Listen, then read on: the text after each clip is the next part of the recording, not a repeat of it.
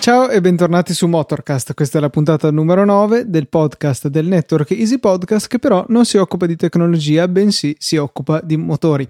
Io sono Luca Zorzi. Io Matteo Arone. E io Alberto Zorzi. Team al gran completo, come sempre, in questa nona puntata, che però in realtà sarebbe la decima se contiamo anche quella iniziale di prova.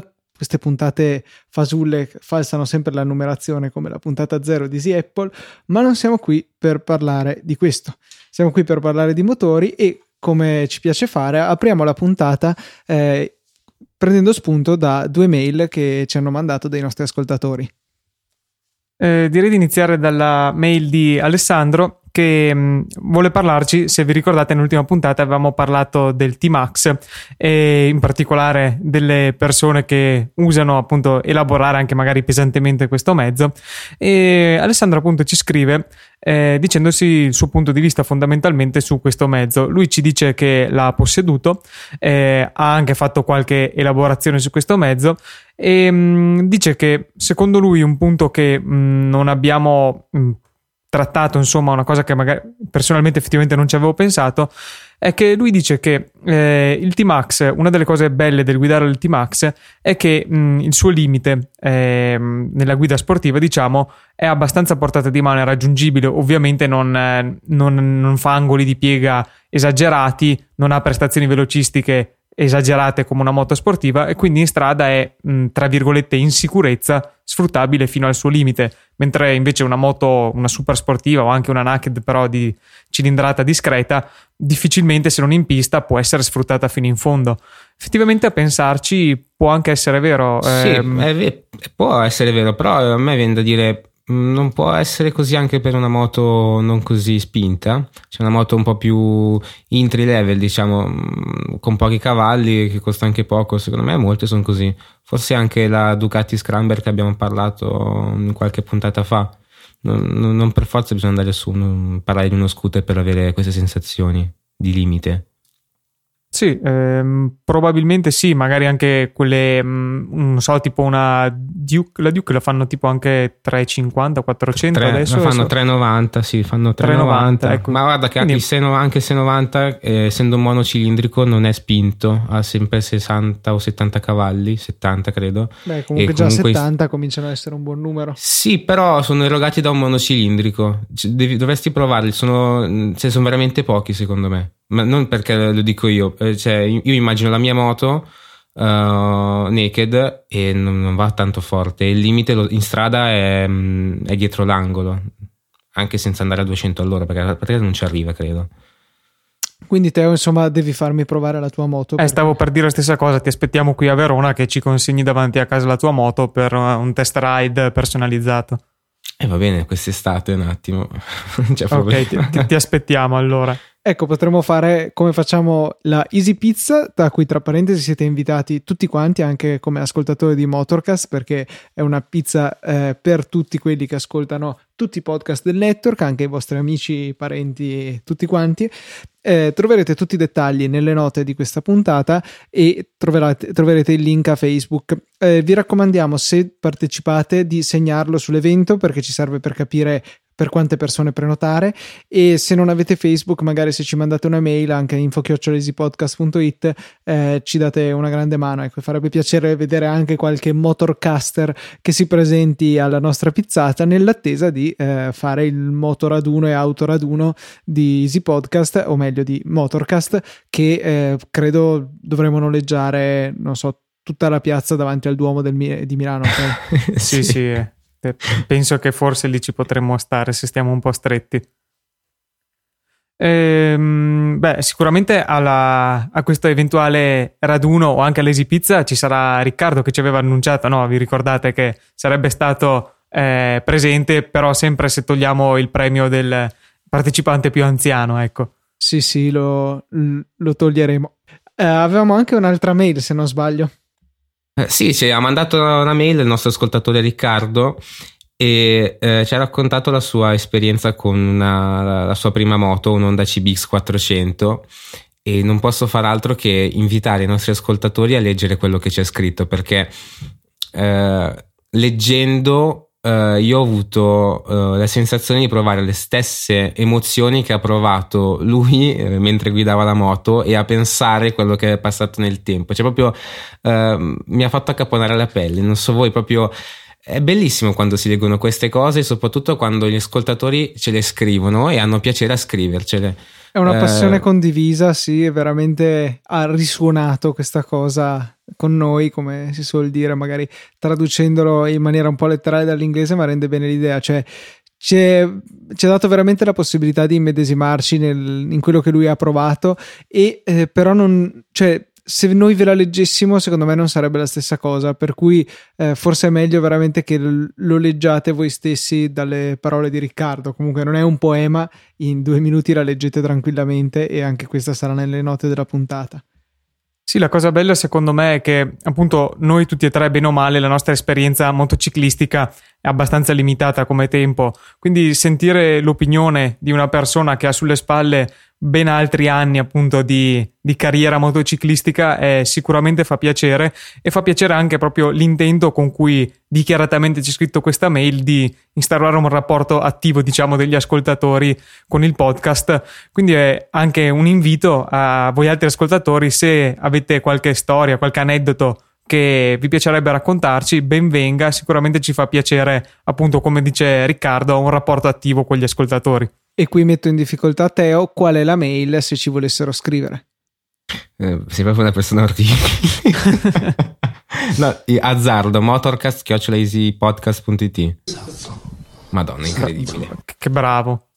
E avevo lì pronto il nostro amico Osvaldo Paniccia, amico del, del nostro podcast. Sempre. Il fu Osvaldo Paniccia. Esatto, sempre compianto. Eh, no, comunque veramente bellissima mail, scherzi a parte. Prendetevi due minuti, magari mettetela in pocket o in Instapaper e leggetevela quando avete un attimo, ma veramente sono due minuti. Ha fatto veramente piacere a noi. È, è proprio l'esempio tipico eh, di cosa ci sia di altro oltre eh, ai motori, ai cavalli e a una carrozzeria, in questo caso beh, due ruote. Esattamente. Però, cioè, mh, proprio, eh, mi è piaciuto proprio leggerla. Grazie per averlo condiviso questa storia con noi. Grazie da parte di tutti, direi. Dobbiamo ringraziare anche i nostri amici cinesi che si, ci hanno fatto ridere tantissimo. Sì, no, è vero. Stavo per dire ringraziare un po' meno, però effettivamente eh, due sane risate me le sono fatte abbondantemente.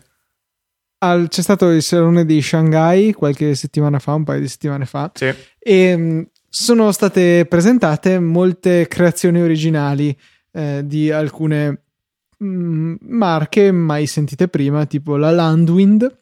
Che, che macchina è? Che da Land, Land, forse già qualcuno ha intuito dove si sta andando a parare, è una copia spudoratissima della eh, Range Rover Evoque. Eh, ma veramente, cioè, non è il livello al quale la guardi e dici mm, questa mi ricorda abbastanza fortemente una macchina. È esattamente una copia identica Solo della Evoque. Sì, leggermente peggio, un po' più economica sarà ovviamente anche come manifattura, come cura del dettaglio anche negli esterni, però veramente, cioè, se vedessi la foto così senza prestarci troppa attenzione, direi decisamente questa è una Evoque.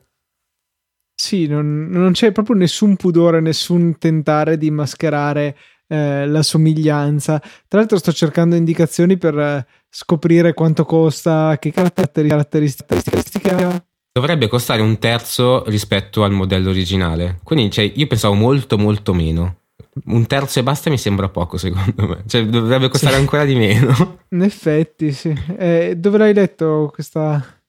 Niente, ho guardato due settimane fa, perché questa notizia mi sembra che fosse ancora più vecchia di due settimane fa. L'ho guardato all'epoca, ma avevo visto che costava un terzo rispetto al modello originale. Ah, comunque, ok, se ci... la X sette parte da centocinquantamila yuan, circa ventiduemilacinquecento euro. Beh dai, è troppo ventiduemila euro per questa roba. Mm, sì. Eh. Poi mi immagino anche i crash test che saranno molto rigorosi. Sì. Ma Beh, infatti comunque... vorrei sapere quanto pesa una questa automobile e come si comporti dopo che scontra un paletto del, di qualsiasi cosa, anche quello più piccolo che esiste sulla strada, a venti all'ora. Secondo me si divide a metà.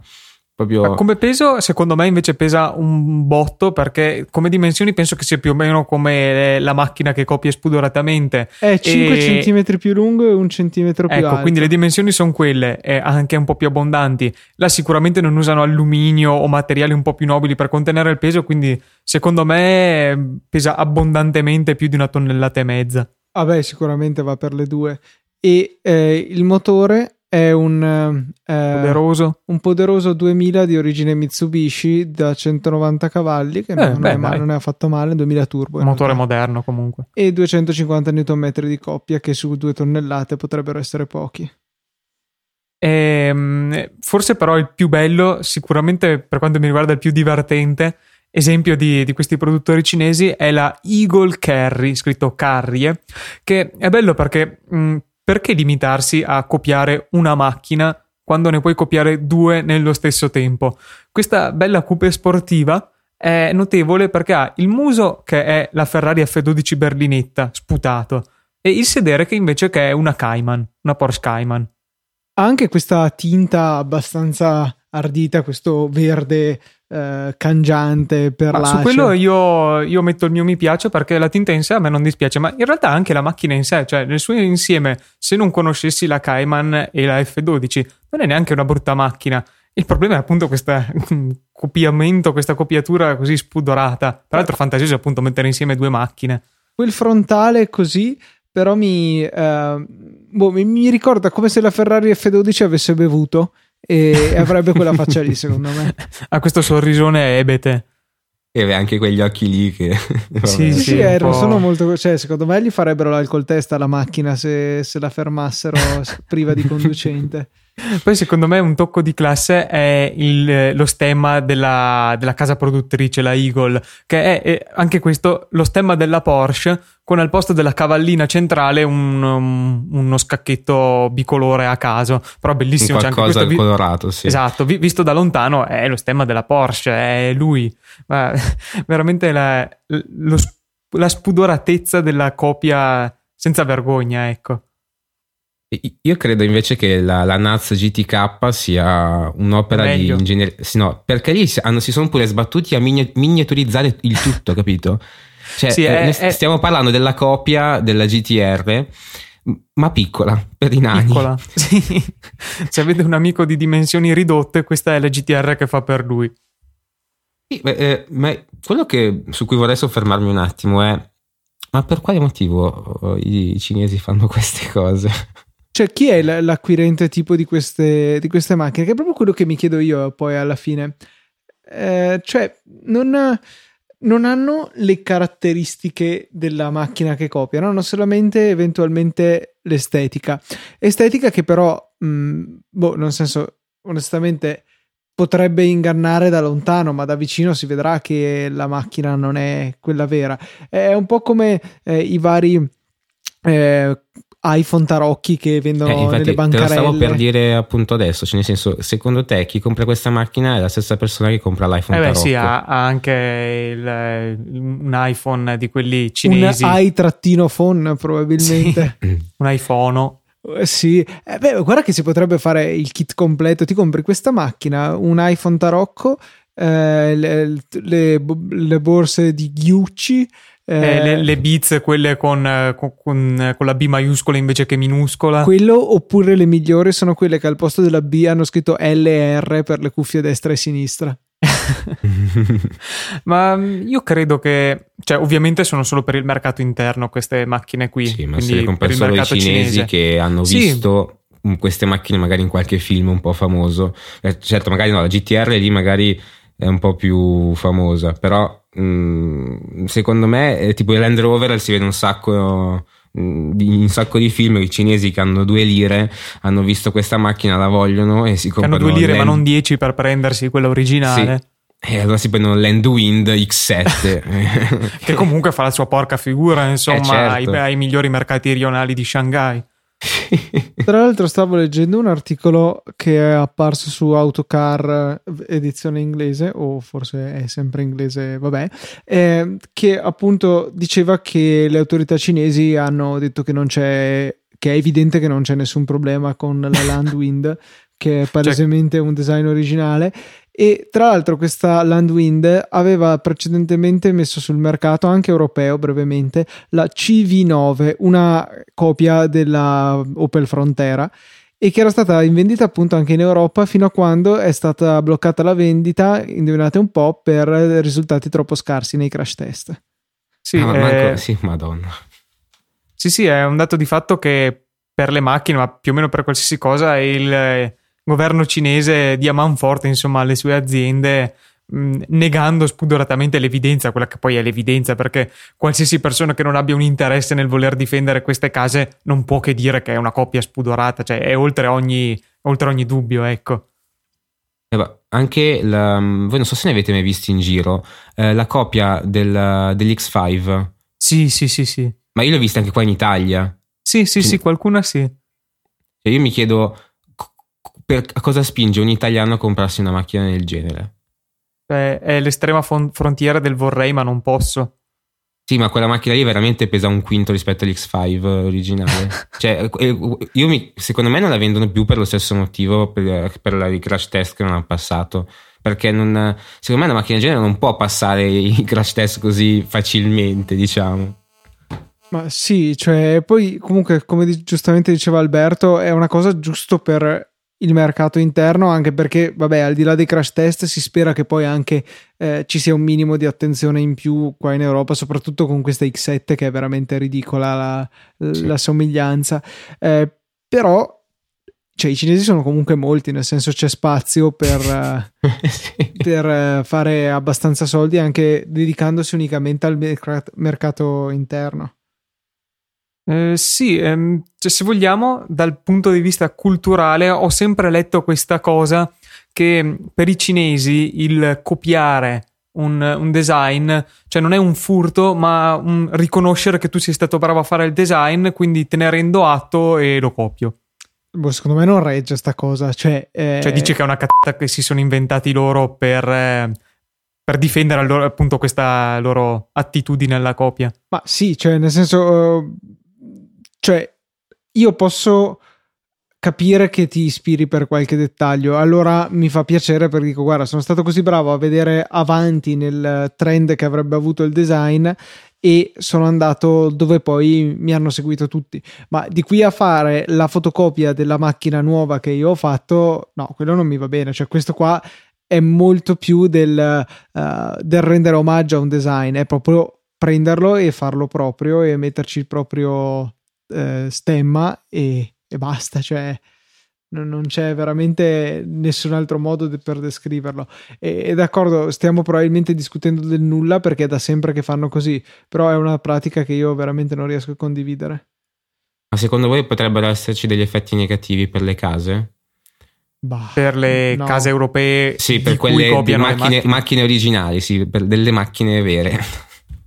Guarda, io credo di no, per due motivi, perché chi compra questa è perché non si può permettere l'altra. Non ci credo che uno che vorrebbe una Evoque, uno che vorrebbe una X cinque e può permettersela, poi alla fine dice beh vabbè, ma c'è quella cinese che è quasi uguale e costa un terzo, cioè comunque tendono a copiare macchine abbastanza care, per cui l'acquirente che effettivamente potrebbe permettersela, la macchina cara, la compra e chiuso il discorso. C'è una piccola quota di vorrei ma non posso, ma i vorrei ma non posso non prenderebbero la macchina originale perché appunto, come dice la definizione, non possono, non possono e, e basta, cioè non credo che ci sia altra gente che grazie alla casa copia scopra quel modello lì, gli piace un sacco, lo compra e poi si stupisce che c'è altra gente che ha comprato una copia della sua macchina però più costosa. Ma infatti è anche per questo motivo che le case non, non gliene frega più di tanto, secondo me. Cioè si lamentano uh, di facciata, ma poi di fatto il danno economico per loro è ridotto, soprattutto se poi, ripeto, eh, è solamente in Cina che le vendono, perché l- per carità eh, Land Rover venderà anche in, in Cina, ma venderà a persone che come dicevo prima, che non comprerebbero comunque questa, esatto, Landwind, insomma. Cioè, chi lo compra è perché ha i soldi e vuole farlo vedere, cosa che in Cina eh, ne, comunque nelle culture orientali è più socialmente accettato che da noi. Da noi fare gli sboroni non è proprio ben visto dal grande pubblico, invece l'ha abbastanza, cioè il voler a tutti i costi mostrare la propria ricchezza è una cosa socialmente accettata e socialmente comune. Sì, eh, se non sbaglio eh, la Land Rover aveva provato a fare una qualche ingiunzione eh, legale, insomma, contro questa cosa, ma poi è stato abbandonato dal momento che, cioè, mh, è per il mercato cinese, il governo cinese dice no, va benone, e allora ovviamente tu, casa produttrice, cosa puoi fare davanti al governo che eh, appunto difende a spada tratta le sue aziende? Quello che mi chiedo io è, secondo voi, andando avanti col tempo, man mano che la Cina diventerà un'economia mh, più, diciamo, del primo mondo, cioè dal passare dal copiare appunto al magari al produrre qualcosa di proprio, mm, ce lo avremo anche per le macchine, eh, come magari può essere per l'elettronica, tipo non so, la Xiaomi adesso inizia anche a fare i suoi prodotti particolari, personali, non solo a fare le copie degli iPhone. Per le macchine inizieremo ad avere prodotti seri, veramente appetibili anche magari per il nostro mercato, o continueremo a vedere queste copie? Ma eh... Vorrei citare una puntata, stranamente, una puntata di Top Gear, di, mh, purtroppo non so dirvi quale stagione, eh, facevano vedere come il mercato delle automobili si era evoluto in pochissimo tempo rispetto al mercato occidentale, mi pare fosse proprio della Cina, comunque dei, dei, dei paesi occidentali, orientali, e la Cina sicuramente, anche la Cina sicuramente ha fatto questo passo veloce. Mh, secondo me ci vuole appunto ancora un po' di tempo, e poi potremmo avere appunto dei materiali di de, de un prodotto finito che riesca effettivamente a competere con quelli nostri e anche essere originali nello stesso tempo. Ma però, sì, è com- destino. Mh, come? No, dico che è destino, è solo questione di quando, secondo me. Sì devono, sì, devono avere un po' di esperienza e basta, perché prima facevano biciclette e dopo hanno cominciato a fare biciclette con quattro ruote. In realtà adesso anche Peugeot ha fatto la stessa cosa stando a Top Gear. No, faceva biciclette? Faceva biciclette, tra eh, le altre cose. Macina pepe, eh, bombe, cos'è che aveva fatto? Poi c'è veramente di tutto, era stato Sì, era un, un'azienda di, di tutto, di industriale di prodotti vari e generici. Eh, comunque, mh, sì, ma il problema è che se eh, queste aziende vogliono espandersi anche nei nostri mercati, penso che per forza debbano sviluppare dei loro design e non semplicemente limitarsi a copiare, perché appunto ci sarà quel caso sul milione di italiani deviati mentalmente che ritengono bello e cosa buona comprare queste cose, ma se vogliono fare dei numeri di vendita decenti io penso che debbano rassegnarsi e mettersi con un bel foglio bianco e disegnare qualcosa loro, ecco. Più che altro sarebbe, sarà curioso vedere i primi tentativi del, delle auto cinesi entrare nel mercato italiano o comunque europeo, perché tu hai fatto l'esempio ad esempio di, di come si chiama quella marca lì de, Xiaomi, Xiaomi, Xiaomi come si sì. chiama? Eh. Eh, adesso praticamente punta sul prezzo basso dei, dei, dei, pro, sì. dei loro prodotti, no? Anche delle macchine, immaginatevi una macchina cinese che costi non so quattromila euro, secondo me mh, potrebbe avere un sacco di successo qua in Italia, soprattutto in questo periodo di crisi più totale.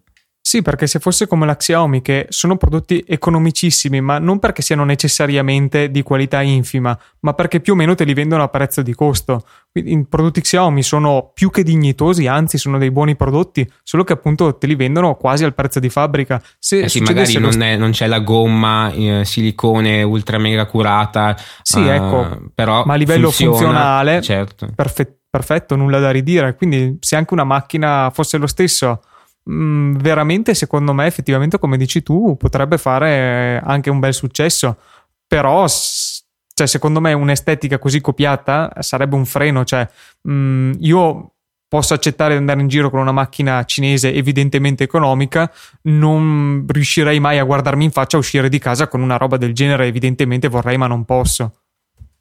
Sì, vabbè, quello sicuramente è vero, è vero, cioè è molto peggio. So, guarda, sono perfettamente d'accordo. Che, che poi c'è, nel senso, non c'è niente di male nel non potersi permettere una macchina no, costosa, cioè non, non capisco perché questa sindrome. Mentre vedo molto di male nel voler far finta, ma poi malamente, di potertela permettere quando in realtà non è vero, ecco.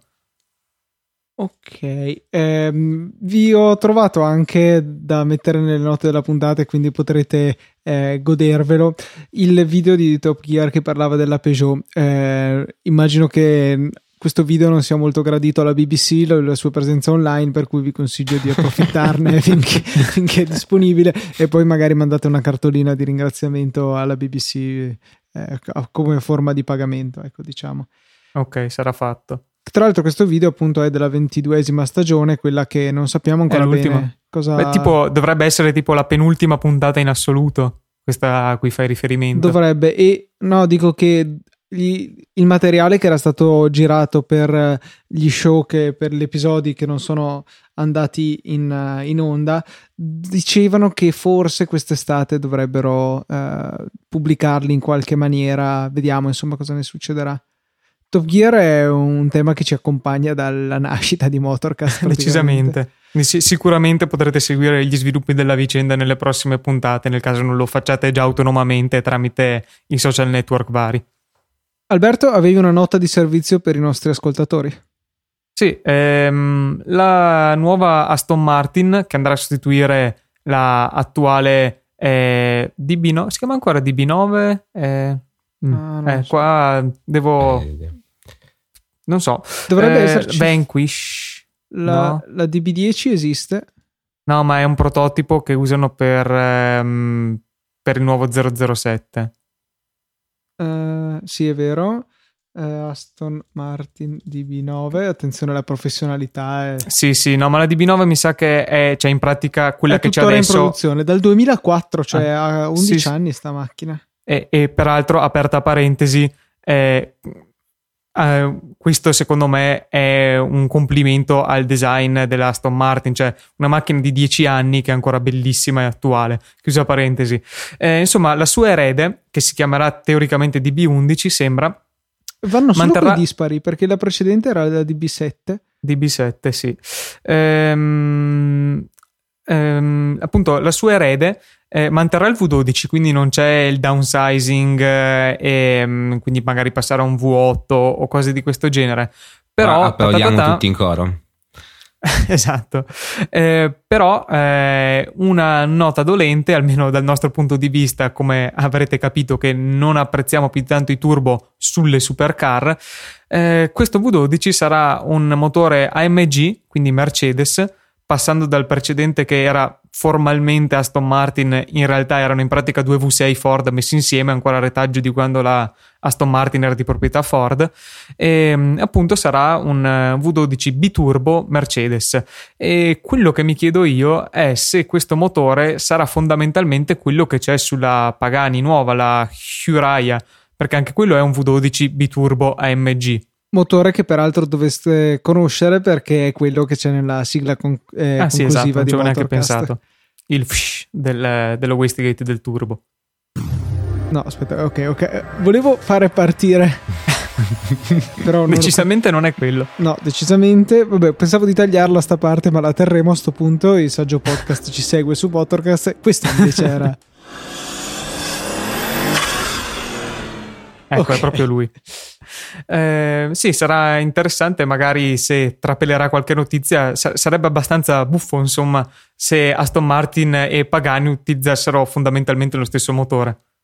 Sì, tra rivali, voglio dire, sarebbe, non so, come la Porsche novecentodiciotto che usa lo stesso motore della Ferrari o qualcosa del genere. Sì, sarebbe decisamente strano. Anche se c'è da dire che la Aston punta più sull'eleganza, la Pagani sulla sportività pura, però insomma comunque sì, anche sono... fasce di prezzo diverse alla fine, però comunque sempre case sportive sono. E niente, questa era la nostra nota di servizio, perché per ora non abbiamo ulteriori notizie da aggiungere. Eh, notizie da, che non abbiamo da aggiungere, che peraltro però sono ne anche parliamo quelle, lo stesso perché... però ne parliamo lo stesso perché è un tema che ci, ci piace, ehm, sono quelle sulla Alfa Romeo Giulia, che peraltro avevamo trattato nella puntata zero, credo, quella di prova famosa di Motorcast. Ehm, quello di cui volevamo non parlare è il fatto che a manca meno di un mese alla presentazione e ancora nessuna immagine eh, più o meno ufficiale è trapelata di questa macchina. Sì, è impressionante, cioè neanche cioè, l'iPhone si vede molto prima eh, che esca alla fine dei leak dalle... Ma anche più o meno qualsiasi macchina di vago interesse per il pubblico. Sì, beh, non se la sono ancora persi in un bar questa macchina, diciamo. Sì, sì, quello sarebbe il colmo. Per chi non capisse il riferimento, perché è una persona seria e non segue troppo la tecnologia ma segue solo i motori, eh, l'iPhone quattro se l'erano dimenticato in un bar e Gizmodo ci aveva avuto accesso, ecco. No, ehm, mi, mi continua a stupire questa cosa, e però comincia... Cioè, mi piace, però da un certo punto di vista temo che si crei un hype mostruoso e poi magari la macchina è un po' meh. Non, non so, spero che non succeda, però eh, sarebbe il colmo, ecco. Io credo che mh, siano invece abbastanza fiduciosi di quello che hanno fatto, e alla fine appunto questa assenza di informazioni non fa altro che, come dicevi tu, creare un hype. Cioè mh, la gente continua a chiedersi, continua a parlarne, si susseguono articoli sulle testate giornalistiche che trattano i motori, se ne continua a parlare. Bene o male, più o meno tutti gli appassionati di motori sanno che questa macchina deve uscire e sono lì in trepidante attesa di vedere come sarà questo design. Eh, posso solo immaginare quanto sia difficile evitare una qualsiasi fuga di notizie, perché quante persone staranno lavorando a questo progetto? Ma, eh, sicuramente molte decine, molte, cioè se non centinaia. Non ho idea in realtà della scala di un team di produzione di un'automobile. Ah, penso che sia più sulle centinaia, poi bisogna vedere quante persone hanno accesso, per dire, al design e queste cose qui. Ma però più che altro penso... alle informazioni rispetto all'auto completa, magari c'è chi parla so- tratta solamente del motore o chi del... Ecco, magari la, la parte più interessante forse è quella che potrebbe essere il, il design degli esterni della carrozzeria, sì. Credo. Per quanto secondo me, come forse avevo già detto nella puntata zero, una cosa importante eh, saranno gli interni, almeno dal mio punto di vista, eh, visto che la centocinquantanove, bellissima fuori, dentro non è al livello di una tedesca. Anche questo secondo me sarà importante da vedere, perché si possa presentare insomma come credibile alternativa alle solite tre tedesche che... Sì, no, non l'alternativa rinunciando a qualcosa, un'alternativa a pieno titolo, ecco. Ma scusate, ma sono eh, scemo io, ma noi questa macchina non abbiamo neanche eh, presentata, cioè non abbiamo neanche detto di che macchina stiamo parlando. No, forse, no. forse l'abbiamo accennato per sbaglio. Comunque, per sicurezza, è l'Alfa Romeo Giulietta. Ci sarebbe simpatico se avessimo parlato per dieci minuti di una macchina che la gente è qui che si, si chiede di, di cosa stiamo parlando. Riferendoci alla macchina che, eh, che, che avevamo di detto, cui avevamo parlato, e che a noi è molto cara. Era un test. Per ora comunque l'unica cosa che si è vista sono molti render più o meno fantasiosi. Ce n'era uno sul numero di quattro ruote di maggio e ce n'è anche uno molto carino che ehm, troverete nelle note di questa puntata e che ho trovato per sbaglio su Google cercando Fiat Berlina duemilaquindici, che non si spiega bene il nesso. Però eccolo, lo trovate nelle note della puntata. A me piace un sacco. Muletti comunque ce ne sono in giro. Sì, muletti ne girano in abbondanza, solo che eh, sono carrozzati come delle Maserati Ghibli, quindi da quelli veramente non si può intuire niente del design definitivo. Sì, non sono le solite zebrature sulla carrozzeria più o meno definitiva, ma o proprio... pezzi di plastica aggiunti per coprire le forme, no? Proprio è una carrozzeria che non c'entra niente. L'unica cosa di questi rendering è che a me fa sempre un po', tra virgolette, paura guardarli se è una macchina che aspetto, perché come in questi casi questi rendering mi piacciono assai, quindi sarei deluso, ecco, se la macchina definitiva non fosse al livello di questi rendering. Eh, anche perché nei rendering diciamo che possono usare su, con delle sì, soluzioni ovviamente, che non sono proponibili poi. Non sono... devono badare alla fattibilità del design industriale. Sì, infatti, voi avete visto per caso qualche rendering della Lancia Delta? Cioè una possibile futura Lancia sì, Delta? Sì, sì, molto molto bella. E infatti mi sono innamorato di una macchina che non esiste. Eh... La Lancia Delta attuale non è una Delta in realtà. No, sì. no, no non sto parlando di quello schifo. Di quella cosa, quella col muso da scoiattolo. Mi pare che sempre Top Gear l'avesse definita muso da scoiattolo. Non scoiattolo seduto, io mi ricordo da qualche parte. Non senti... Forse Fifth Gear, comunque molto simile. No, io non l'ho visto questi. Magari se riesci a recuperarci un link da mettere poi nelle note. Comunque volevo un attimo ragionare sull'effetto hype che... di cui parlavate prima. Mm. Eh, tu da economo, parlaci dell'effetto hype. Eh, la mia paura è quella, la stessa che ha Luca, perché se, non credo che a, faccia bene a, ad Alfa. No, una, un, no. Eh, perché mh, secondo me sarà un, un grande flop per, da diversi punti di vista. Probabilmente del design no, perché sappiamo tutti che eh, quella è l'unica cosa che veramente sì. Le Alfa più o meno non deludono mai. Esatto, però magari eh, faranno altre baggianate impressionanti che mh, non verranno, non saranno inosservate. Eh, e, mh, io ho paura che questo, che questo nascondere eh, il più possibile faccia solo del male, ecco. Però non, non lo so. Non ho ancora, non ho ancora la laurea, non posso esprimermi con tutta certezza. eh, potresti fare la tesi su analisi del, dei pro e dei contro dell'effetto hype nel mercato automobilistico. Sì. È un titolo molto altisonante, sarebbe sì, sì, da, sì, da sì. considerare. Poi porterai il caso specifico della Giulia. Secondo me eh, potrebbe essere che, diciamo, la Alfa con il, il gruppo Fiat, ecco, si giochi il tutto per tutto col marchio Alfa con questa macchina, cioè eh, tenti il rilancio finalmente di riportare il marchio Alfa a un livello di riconoscimento internazionale che le spetta, se vogliamo, eh, quindi tentando il tutto per tutto, e o la va o la spacca. Anche perché onestamente adesso che, che macchine stanno producendo attualmente? La Mito e la... che, che, che cos'altro? La Mito, la Giulietta, la Giulietta e non so se la centocinquantanove la fanno ancora. No, cioè no, in pratica non, non ha smesso gamma. Di farla, no, mi sa che hanno smesso di produrla. Eh, hanno sì, solamente cioè, due, ha, due automobili in questo momento. Due automobili in gamma, cioè è un marchio che al momento è praticamente morto. Ehm... dovrebbero, se riescono con questo rilancio, poi c'è tutto un programma di future macchine diverse, sono molte quelle che hanno in programma. Secondo me può essere appunto un o la va o la spacca, cioè provare il tutto per tutto di un rilancio di questo marchio. Ma che poi io onestamente non capisco che problemi hanno in Alfa Romeo, perché eh, no, perché no, non è così complicato eh, stare sul mercato, cioè non è che sia un nuovo marchio che deve entrare nel, nel mondo delle automobili. Cavolo, sei Alfa Romeo, cioè hai un, alle spalle un grattacielo enorme, cioè sfruttare sì, sì, il nome Alfa Romeo è, è semplicissimo, ci metti il logo e tutto il resto viene da sé, e quindi proprio è il fare, è il fare all'italiana che ha rovinato l'Alfa Romeo. Cioè, è questo che mi fa imbestialire. Cioè, l'impressione è, è che Fiat, da quando uh, anni or sono l'ha acquisita, l'Alfa, l'abbia sempre un po' lasciata lì così, un po', non dico bistrattata, ma non ne abbia sfruttato fino in fondo il potenziale come marchio. Eh, potevano, cioè, secondo me hanno, hanno fatto altro che allargare quella che era la gamma Fiat facendo macchine sì, sì, mediocri, perché eh, l'Alfa Romeo era la macchina che non si poteva permettere, non si potevano permettere tutti quanti. Eh, questo parlo di una volta ovviamente, ma, ma Lancia sì, cioè mh, cavolo, hanno fatto una cosa schifosa, eh, rovinato un marchio così importante che tuttora, nonostante tutto quello che è successo, tutto, nonostante stia andando malissimo, ha comunque una, un, un certo uh, valore eh, che non riescono a utilizzare. Io onestamente fatico a, a a capire come facciano a non utilizzarlo bene, perché è, ce l'hanno già, ce l'hanno ancora, e nonostante tutto quello che è successo, non lo so.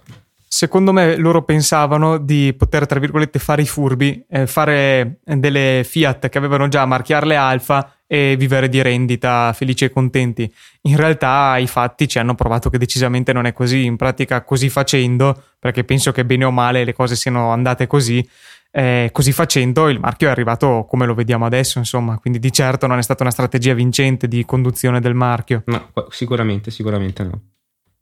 E all'estero comunque, cioè, non perde, cioè quelli di Top Gear con- continuavano a battere il chiodo sull'Alfa di qua, l'Alfa di là. Ma anche vedendo su Facebook così gruppi, mh, pagine Eh, straniere, in particolare anche americane, cioè anche gli americani, e l'Alfa in America non le vendono da venticinque anni, per la quattro C penso che sia la prima che è tornata da appunto decine di anni, e nonostante questo gli americani eh, cioè, sentono l'Alfa come marchio di prestigio. E questo era per, per, per capire, per far capire quanto fosse importante il valore di questo brand, cioè impressionante. E... cioè che impegno ci voglia per, per farlo arrivare a dove è arrivato adesso, ecco, insomma, cioè è veramente impegnata tanto la Fiat per distruggere il marchio. Sì. Nota felice, dai, chiudiamo invece la puntata con un po' di sana ignoranza. Sana igno- mi piace quando dici sana ignoranza. Prego, lascio l'onore ad Alberto. Sì, esatto, visto che è lui S- che poi il... le trova tutte queste cose. Eh, l'esempio di sana ignoranza di oggi è eh, una macchina che penso che sia stata pensata per le forze dell'ordine. Si chiama Iris Viseo ed è definita dall'articolo come l'auto con l'abitacolo mobile. In pratica eh, questa macchina ha mh, le quattro ruote ovviamente fisse per terra e l'abitacolo che è sostanzialmente appeso a una sorta di eh, braccio retrattile che si alza e si abbassa, tipo le scale antincendio dei pompieri, ecco, per intenderci, e mh, è pensata per alzare esattamente l'abitacolo a, fino a tre metri di altezza per dare una vista panoramica appunto alle forze di polizia eh, sulla, sulla zona. Oppure eh, per salvare co- i gattini dagli alberi. Sì, ecco, anche questa sicuramente sarà un, un utilizzo spesso usato. Eh, sembra una stupidata, probabilmente lo è anche, però l'effetto a, a vederlo è veramente buffissimo, appunto questa cabina che si alza e, e lascia le ruote per terra, è veramente buffo. Aspetta, aspetta un attimo, Luca, grilli subito. Ma no, ma perché a me sembrava un'idea carina. Basta, possiamo parlare di un'altra cosa.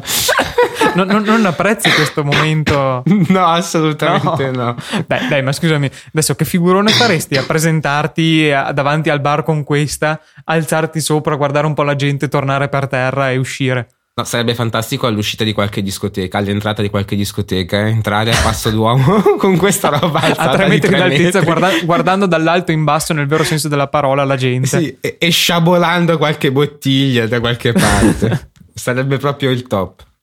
Direi che sì. Abbiamo veramente concluso le idee per questa puntata.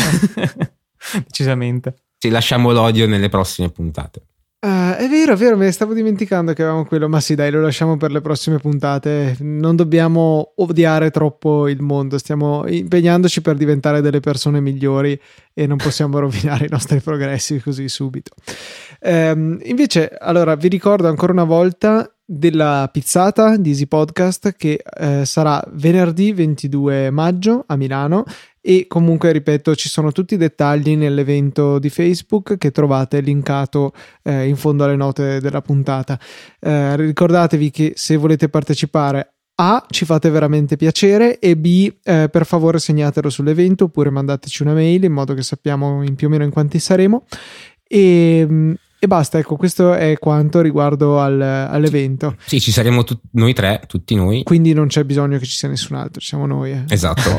Motorcast c'è, TechMind c'è, SiApple c'è, Metro c'è, ehm, Aspherical no, c'è. No, Aspherical per metà. Per, per metà, una, metà, è vero, proprio metà secca.